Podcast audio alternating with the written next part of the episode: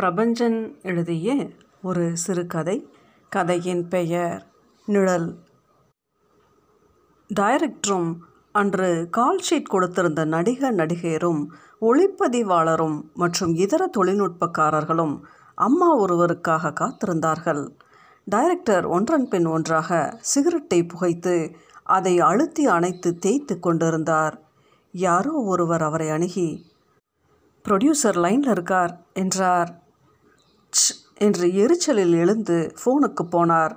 Producer மூன்றாவது தடவையாக phone பண்ணுகிறார். சார் சாந்தா வந்துட்டாளா? அம்மா இன்னும் வரல சார். செட்டில் எல்லாம் ரெடி. அம்மா வந்த உடனே ஷூட் பண்ண ஆரம்பிச்சிடலாம். நான் அப்போவே சொன்னேன் அந்த கழுதையை போட வேண்டாம்னு. கேட்டிங்களா? இப்போ மணி பதினொன்று. எப்போ அவள் வர்றது? எப்போ மேக்கப் போட்டு முடிக்கிறது? எப்போ ஷூட் பண்ணுறது சாயங்காலம் ஆறு அடித்தா செட்டுக்கும் டெக்னீஷியன்களுக்கும் நான் மடி அவிழ்த்தாகணும். மார்வாடி என் பொண்டாட்டியை ஒருத்தியை தான் எழுதிவாங்கள ஃபோன் வைக்கப்பட்ட சப்தத்தை உறுதிப்படுத்தி கொண்டு டைரக்டர் இடத்தை விட்டு நகர்ந்தார்.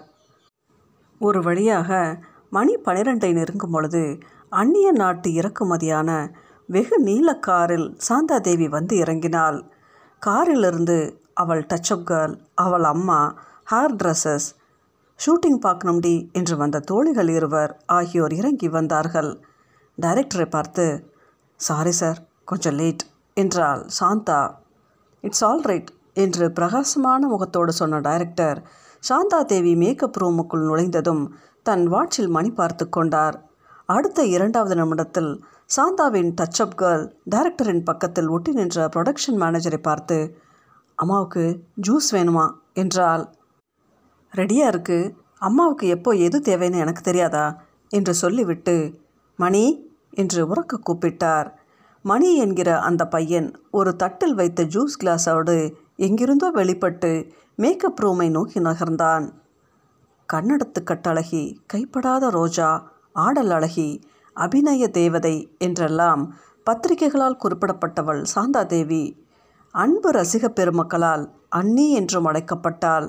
தமிழ் கன்னடம் தெலுங்கு என்று மும்மொழிகளிலும் பிரசித்தமான ஹீரோக்களோடு மட்டும் நடித்து கொண்டிருந்தவள் அவள்.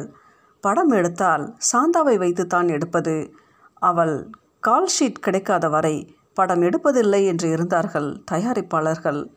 காலையில் சென்னை மதியம் பெங்களூரு இரவு ஹைதராபாத் என்று பறந்து கொண்டிருந்தாள் சாந்தா. கேரளம் நீங்களாக தென்னிந்தியாவின் இருபத்தைந்து வயதுக்குட்பட்ட இளைஞர்கள் அத்தனை பேரும் இரவில் தாம் காணும் கனவு கண்ணிகளில் சாந்தாதேவியை தான் காணுகிறார்கள்.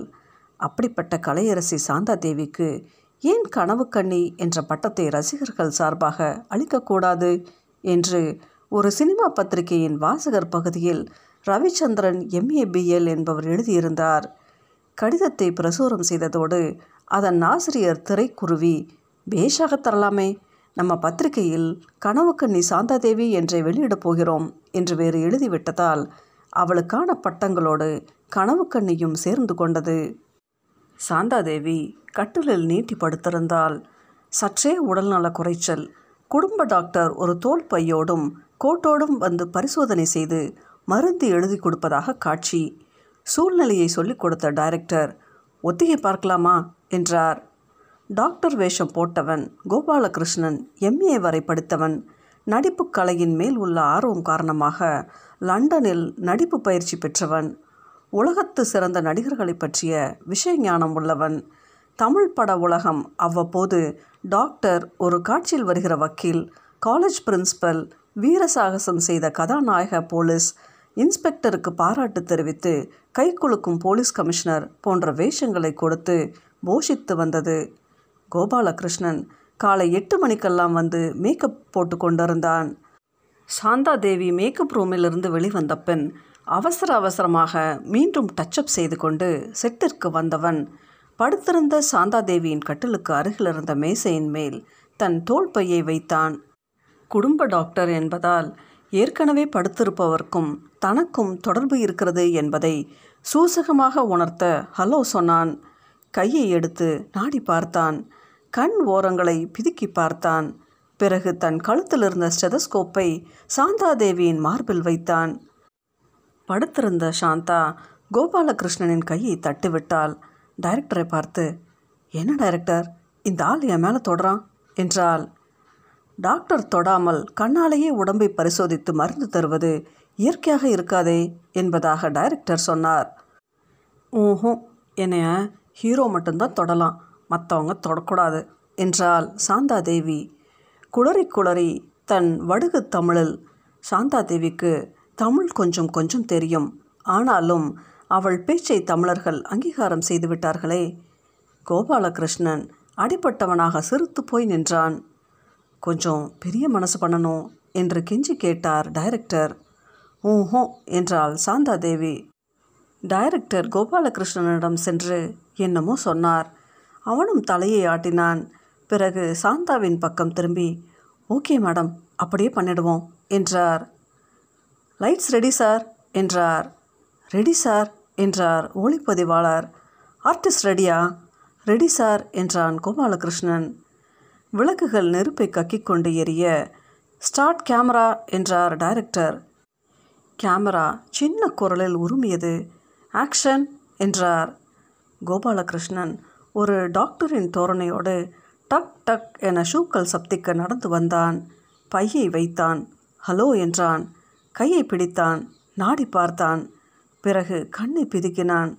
ஸ்டெதஸ்கோப்பை மார்பில் வைத்து கூர்ந்து கேட்டான். மணி பார்த்தான். பிறகு கோட் பாக்கெட்டிலிருந்து சின்ன நோட்புக்கை வெளியே எடுத்து கிறுக்கினான். ஓகே கட் என்றார் டைரக்டர். கேமரா நின்றது. விளக்கு கண்ணை மூடியது. ஆவேசத்தோடு எழுந்தாள் சாந்தாதேவி. சாந்தாதேவி உட்கார்ந்து கோலோச்சிய ஆசனத்தில் அவனை அறியாமலேயே சத்தமில்லாமல் ஒரு நாள் மனுஷி வந்து உட்கார்ந்து கொண்டாள்.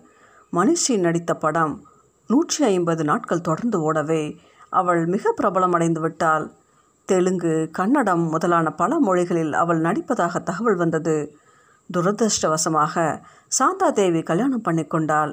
இந்த நேரத்தில் அமெரிக்காவில் டாக்டராக பணிபுரியும் ஒருவரை திருமணம் செய்து கொண்டாள். என்னால் முடிந்தவரை கலைத்தாய்க்கு சேவை செய்வேன். இனி நல்ல குடும்ப பெண்ணாக திகழ்வேன் என்று அறிக்கை விட்டிருந்தாள் சாந்தாதேவி இப்போதெல்லாம் இளைஞர்கள் மனுஷி வருவதாக இருந்தால்தான் கனவே காண்கிறார்கள். தங்கள் முதல் குழந்தை பெண்ணாக பிறக்க வேண்டுமே.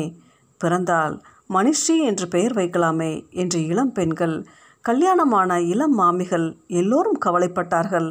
தமிழ் பத்திரிகைகளின் அட்டைகளை மனுஷியே அலங்கரித்தால் கலையரசி மனுஷி நற்பணி மன்றங்கள் இல்லாத பேட்டைகளை பேட்டைவாசிகளை வெறுத்தார்கள்.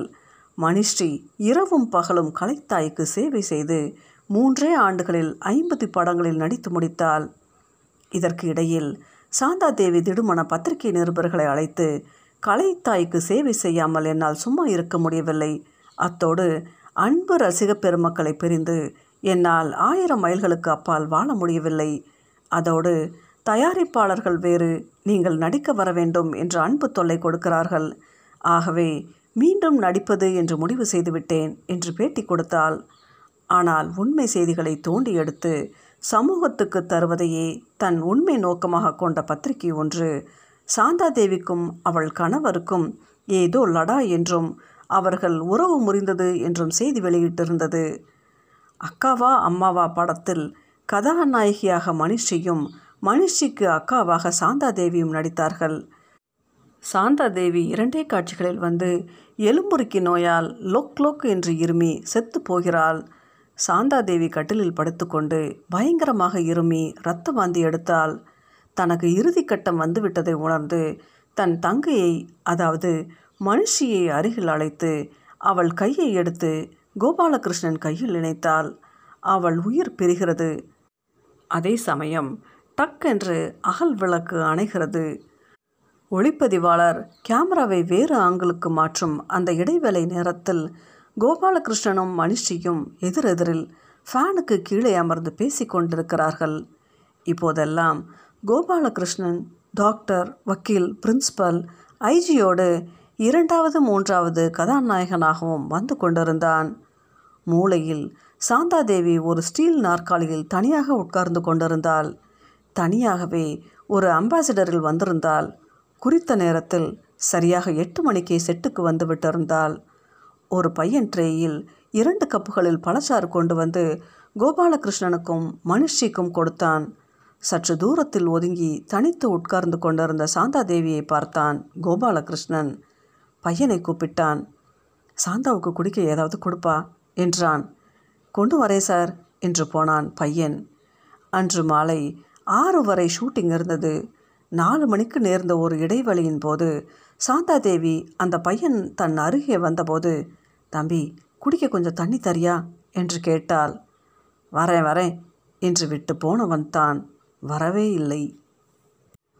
பிரபஞ்சன் எழுதிய இந்த சிறுகதையின் பெயர் நிழல்